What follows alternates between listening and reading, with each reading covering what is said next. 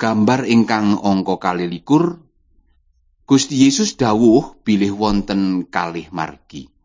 Margi ingkang wiyar kalian margi ingkang ciut. Sedaya tiang sampun sakmestinipun wonten ing margi ingkang wiyar.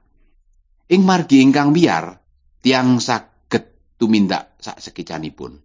Pramila kathah sanget tiang ingkang culika manahipun ingkang remen ngapusi, maling, lampah sedeng, mejahi, lan sedaya tiang ingkang boten purun pitados dumateng Gusti Yesus. Sinten kemawon ingkang milih margi ingkang wiyar, mangke badhe kaukum wonten ing neraka. Kaukum kanthi latunipun neraka sesarengan kalian setan. Margi ingkang ciut inggih menika marginipun tiang ingkang saestu pitados dumateng Gusti Yesus.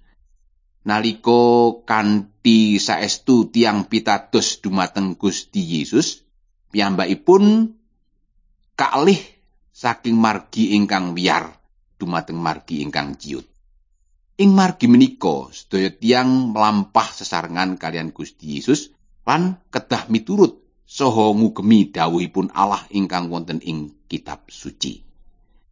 Dusanipun tiang ingkang melampah wonten ing margi menika sampun dipun apunten dening Gusti Yesus. Awit Gusti Yesus sampun nanggel sekataing dosa-dosanipun nalika seda kasangsara ing kajeng salib. Tiang ingkang pitados dumateng Gusti Yesus mangkinipun badhe manggen sesarengan kalian Allah wonten ing swarga. Panjenengan kepingin melampah ing margi ingkang pundi?